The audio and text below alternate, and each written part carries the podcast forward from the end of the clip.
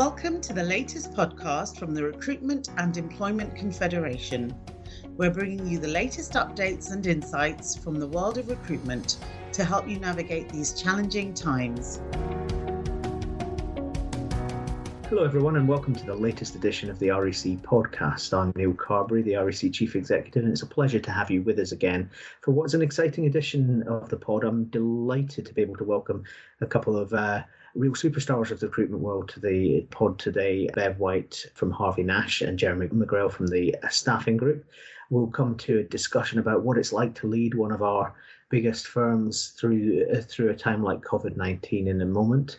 But uh, just by way of brief update from me, lots of work going on this week, of course, in terms of getting some of the details uh, right for you, uh, in terms of how the job retention scheme works, particularly those questions around holiday pay accrual and uh, uh, how to accrue pay for people in umbrella companies. We're confident that there's uh, some additional guidance coming from government on that soon but also looking at how we can support people through the local authority route. And one big piece of news from earlier in the week is that more money's been directed to local authorities to support those businesses who don't pay business rates, perhaps because they're in a shared office. So that long-standing bit of REC advice about how to uh, about getting in touch with your local authority to see what routes to funding there are for you there stands, especially for small and medium-sized businesses. Uh, finally, we're raising the flag in all of the devolved nations, particularly around the fact that uh, recruiters in uh, Wales, Scotland, and Northern Ireland don't have quite the level of support on things like business rates uh, that their colleagues in England have.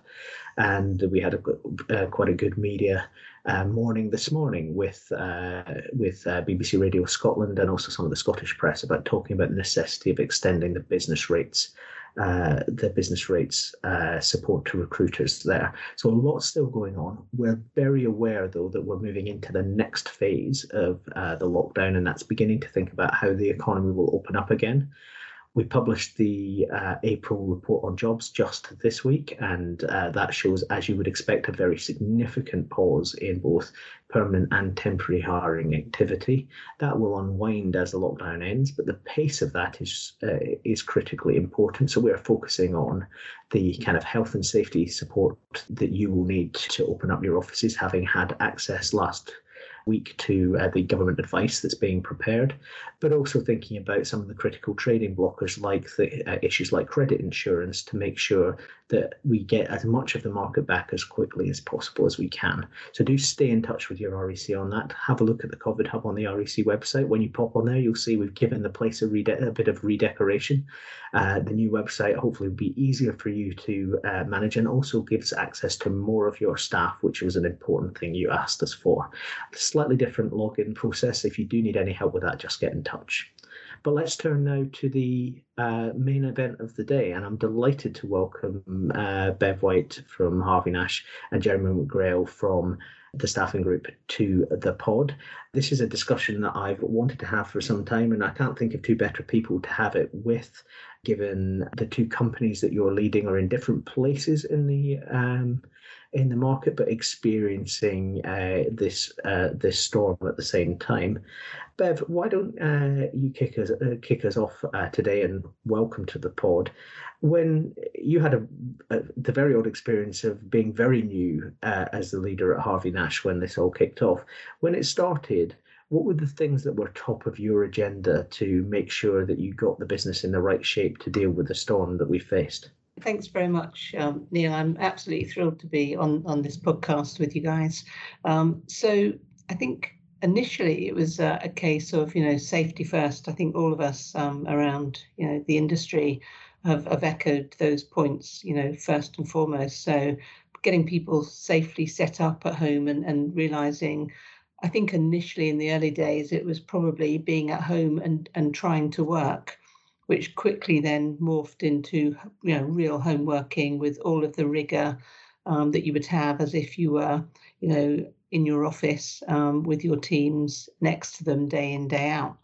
Uh, and, and that meant that we had to really ramp up our communications very, very quickly um, so that you know we started by saying whenever we had our teams calls let's put video on um, because seeing people is a really human thing, um, and and being able to, you know, know that you're you're not on your own, um, and just hearing you know somebody else's voice but seeing their face was really important. And then we opened up all kinds of channels. Um, we've created a, a Yammer platform across all of our countries, um, fully joined up. Uh, which was great. We created a newsletter, and the the authors of that that newsletter are all our people from around the world. Um, I I do a weekly podcast, and some of that will be video, and some of it will be written, um, and and then the rest of it was about having a, a daily excos, all of my directors coming online together each day to share what was going on around the different parts of the British Isles, but also across the world, so that we could, you know, really build on intelligence very, very quickly.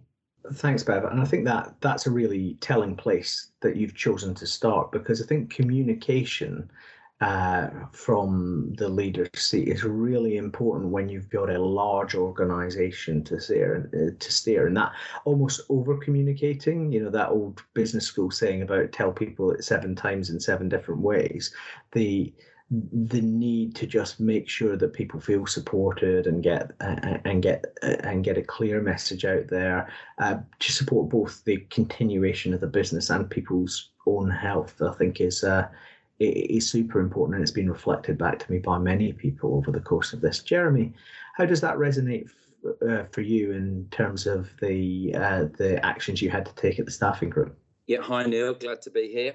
Um, yeah, very similar, really. I mean, we're we're a, a UK based business, so it was probably a little bit of a simpler process than Bev had to go through. But we, um, I mean, when when it first hit, we, uh, I think everybody was quite surprised at the speed that it hit us, um, and I think we probably all scrambled to uh, get a sense of understanding of you know moving people from office based scenarios into home home working you know a scramble to get kit, a, you know scramble to um, to get the networks up and running. But but as Bev said, I mean, you know, safety of your staff, the physical safety, the mental health of your staff, you know, has been absolutely critical through this. So communication, you know, is incredibly important. But what what we certainly found in the first few weeks that it was changing so quickly that you know the, the, the, today's news was yesterday's chip paper so quickly but you know, it's it, it, we we do seem to have gone through a community. We, we have a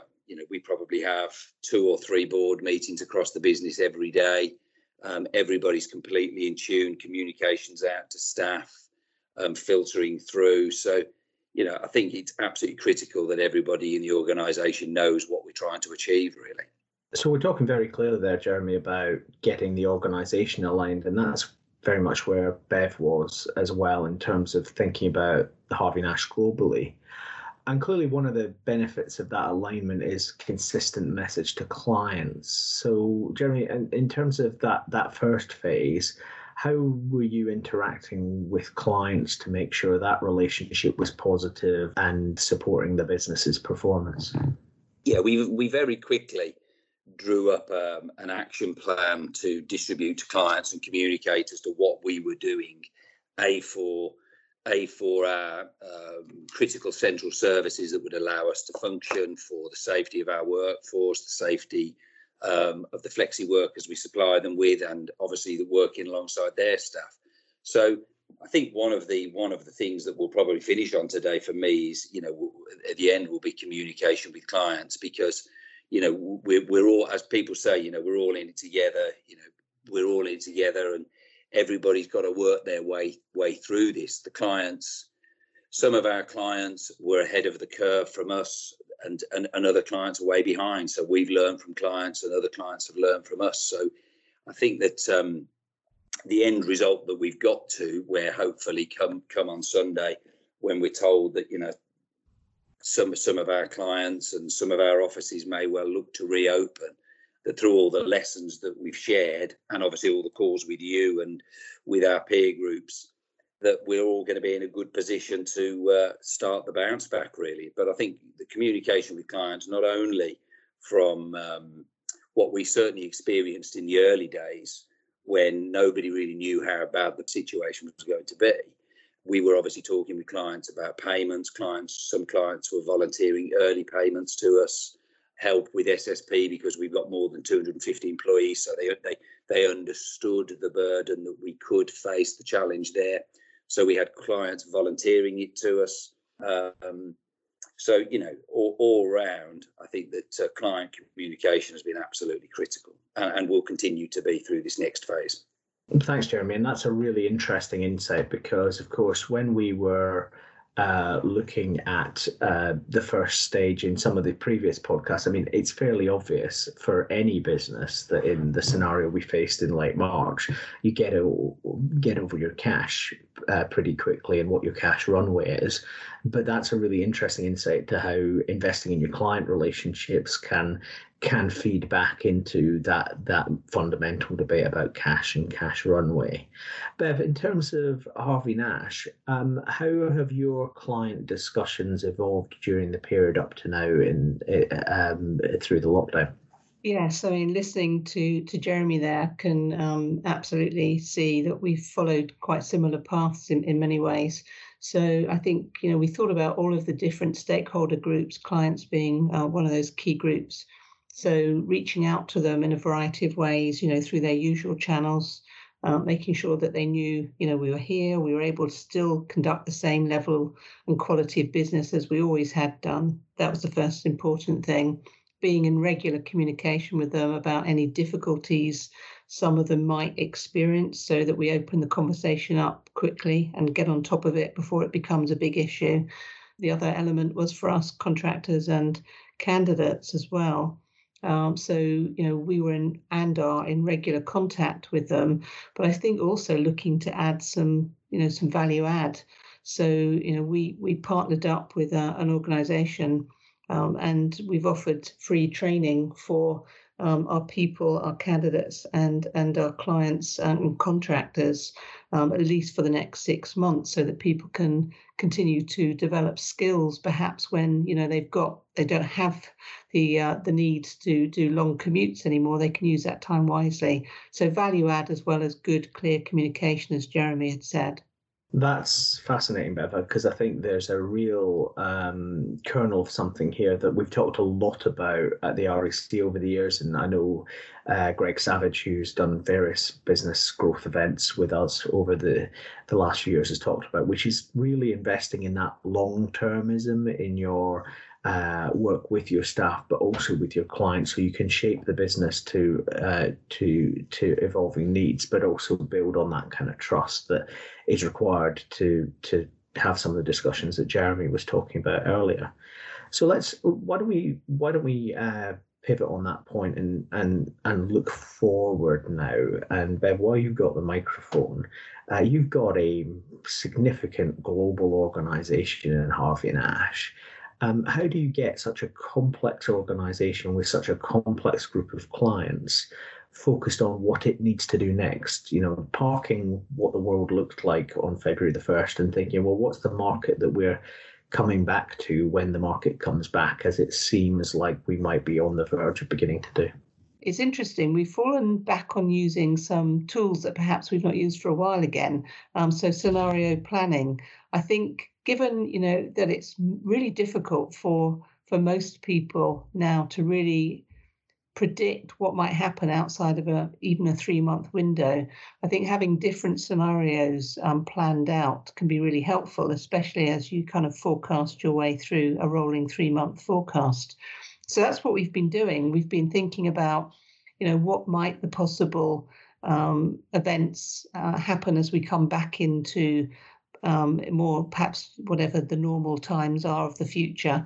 Uh, but we've been using um, analysis of what our buying patterns are from our clients to help us understand you know what they're interested in at the moment and what would be helpful for them. I'll give you an example. So um, we're a solutions business as well as a technology recruiter. So we've discovered that in some markets um, offshoring is actually becoming much more attractive um, and I, I suppose, you know, naturally, if you're now needing to run your business in a in a much more digital way, in a much more remote and distributed way, perhaps you know running your own technology platforms and your own data centers is perhaps less attractive. So, you know, therefore, uh, we're, we're thinking about how we put more effort in certain markets into promoting those services. Um, and then in, then in others, you know, more flexible um, workforces at the moment are more attractive than perhaps permanent hires. So we're able to kind of switch our attention to promoting some of those um, methods to help our clients perhaps continue to do the work they need to do, but without the commitment at this stage to a long term um, relationship with an employee. So, those are the kind of things that we've been doing to kind of plan our way forward, knowing that, you know, outside of a three month window right now, it's hard to see further than that. So I think that's really interesting, Bev, in terms of being led by buying behavior and thinking about how you support clients and candidates to to find their path through this period. And certainly, we've seen uh, on the client side a more robust um, sense of commitment to temp uh, at the moment for exactly the reasons that you set out, Jeremy. Um, Bev set out there the kind of processes that she and the team at Harvey Nash are using in their business. How does that reflect um, what you're seeing and doing to try and get the staffing group aligned around where it needs to go as we head into this kind of phase two period? Yeah, I think um, phase two is an interesting sort of description, really, because uh, you know I think you and me have discussed it before, Neil, that we, we believe with it within our business that we're already in phase three really. And phase phase one was the um, the shock of what was happening seeing the business reduce by 35% pretty much within a, a week or two. Um, having to respond to that um, trying to understand what the impacts were with our teams. Obviously with a 35% loss not being sustainable. We've obviously had to look within the business to how we can get efficiencies. Um, as we would class phase two was pretty much understanding the furloughing process, um, dealing with the furloughing with um, uh, we with, with a 35% loss in sales. We obviously had to look at our, our, our permanent team and we've had to furlough a proportion of our team. We, we've got our head around the furloughing of temporary staff, which you know, is is not an ideal scenario. It's not easy for us to administer and run, but we've we've mastered it as long as, as the same as all of our peer group have. But so so phase two has been really concentrating on furloughing and the issues that that's thrown up, and and that's caused us internal issues.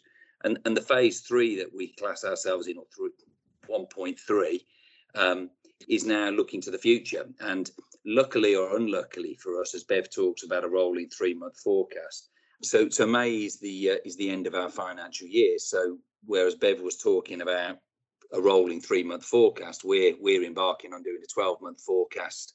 Um, I'm sure that it'll be subject to change, but the, but the good thing about that is it's meant that we've had the ability to engage with all of our clients on how they see their year um, unfolding, what changes they see, and there's some positives in there and some negatives. So I think very much um, we have we have looked at the business bouncing back at 90%. We've worked it on 80%. We've worked it bouncing back in the second half of the year at 100%. So the same as uh, Bev, really. We're working on all sorts of scenarios, but we're also we're also working on the basis of will clients want us arriving at premises? Will they want to meet us? Will they? How do they want to interact with our flexi workers when they arrive on site? So we're, we're sort of we're kind of in all sorts of changes to the processes that we currently operate or we've operated forever and a day where you know worker comes to the office is interviewed goes to the client's premises is met and inducted in a group induction. All of these things now are looking video digitized. So the challenge ahead is one of breaking the, the mold of what we've always done really. So as you can imagine you know it's zoom call after zoom call after zoom call. So um, I would echo what Bev's saying there. It's, a variety of scenarios. It's interesting though that what we draw from both of you on this discussion is how important that ongoing discussion with clients is about the the, the kind of demands that that you're likely to see and how you uh, and how you react to that.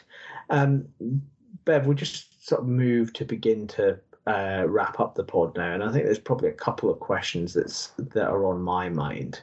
One of those is we talked about scenario planning, and there are as many scenarios as there are pieces of paper to write them on right now.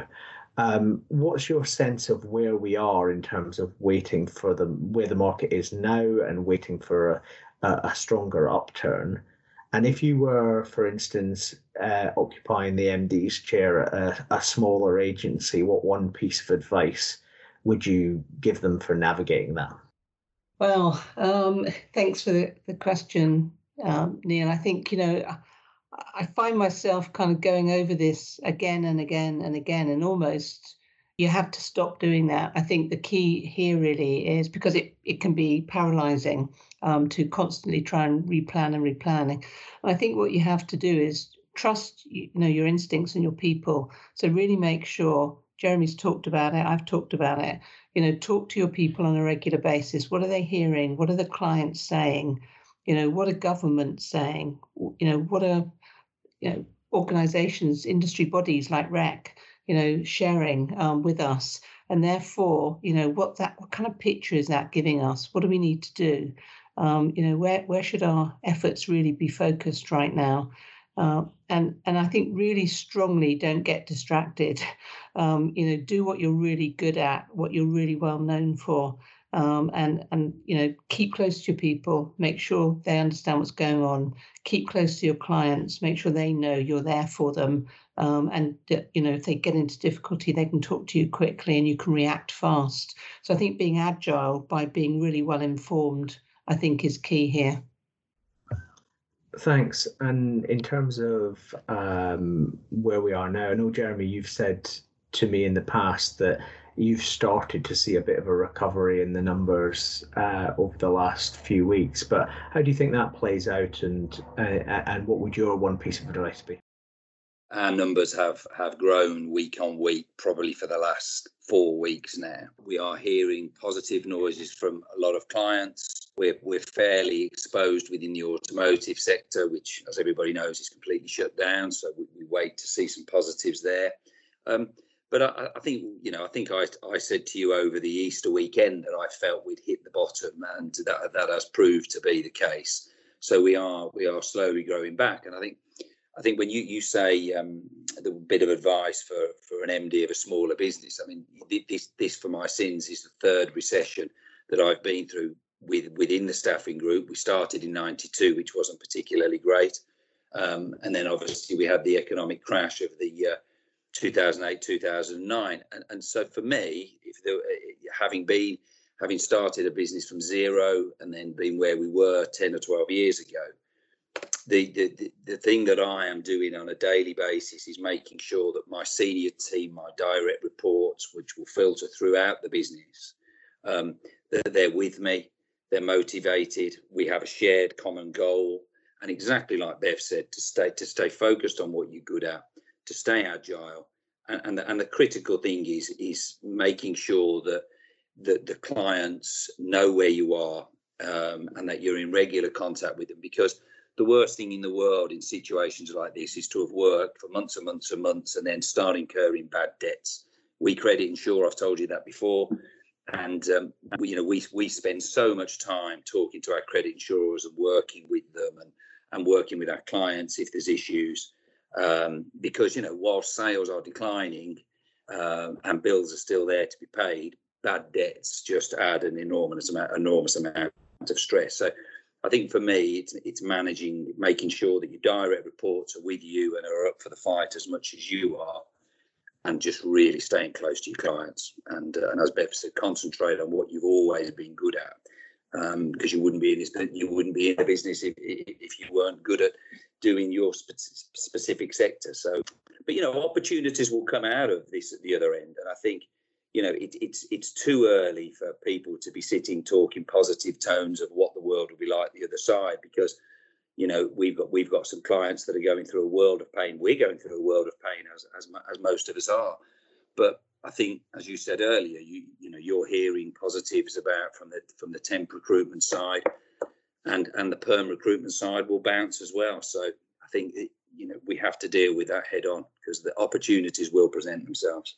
Well, thank you, Bev and Jeremy, for joining us on the REC podcast today, and two uh, really interesting perspectives there from uh, businesses in different parts of, of the industry, blue collar and uh, IT and technology, but very similar themes about leadership and getting a business aligned in a time like this, both in terms of uh, getting your team on board and getting close to clients, but also planning for the future in terms of thinking about the different scenarios. And if you'd like to think about that for your own business. A couple of uh, uh, good episodes of the pod just recently. Episode 11 with uh, Rain Newton Smith, the CBI's chief economist, looking at you know what the path ahead for the market might be. And episode 12 uh, with Penny de Valk, looking at crisis leadership.